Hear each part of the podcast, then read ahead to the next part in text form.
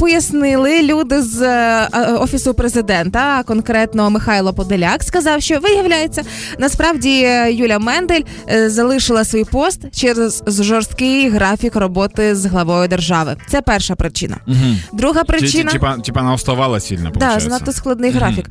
І друга причина, що рівень Юлії переходить на сходинку вище. Тобто в якийсь момент вона переросла президента, виходить. Не, она переросла то место, где она находилась. Э, получается, что, ну, например, если ты вдруг перерастешь радиоведущую, ты же не сразу переросла президента. Но ты, но ты подобралась поближе. Ага. То есть, возможно, Юлия Мендель уже подобралась к президентскому креслу. Так. И такие, ну все, все, все, Юль, все, уходи. А, Причому ще одна була причина того, що вона ставала регулярно об'єктом хейту, який був ще одною причиною звільнення. Это, кстати, очень странно. А, хейту со стороны там коллег. Людей, людей, людей людей. в, в обществе. Да. Это для меня очень странная штука. Очень часто были всякие смешные моменты, которые были с Юлией Мендель. Мы их обсуждали неоднократно, но не было, по-моему, ни одного... був. Да, ни одного момента не было, что прямо вот хейтить, типа, человека.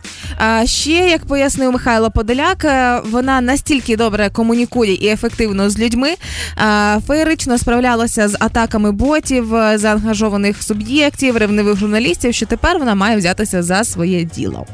Власне, я подумала: стоп, стоп, стоп, стоп. Якщо згадати, чим запам'яталася нам Юлія Мендель за весь час, то можна передбачити хід її кар'єри. От згадай, пам'ятаєш, був момент на початку, тільки як вона стала прес-секретарем, поштовхалася із журналістом. Да. Можливо, це стане початком її курсів із самооборони, така атакуюча самооборона. Знаєш, е, хочеш захиститися першим атакою, можливо, через це. Толкачка буде називатися від єдиноборств. Або це може бути людина, яка буде ідеально заштовхувати людей в метро, що теж непогано.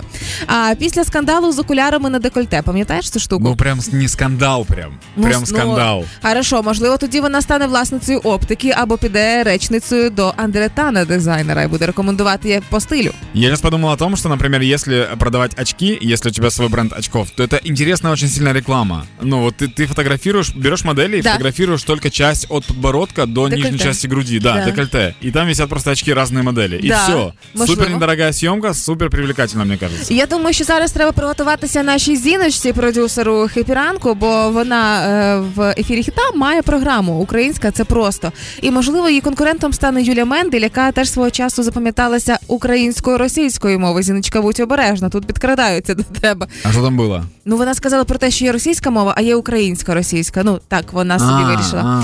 А. Але я думаю, що разом із тим, поки вона шукає своє місце у цьому світі, а, єдина людина, яка її дійсно може замінити на посаді прес-секретаря, це Танька із ВІП Тернопіль, тому що вона, як ніхто, зможе тримати президента під контролем.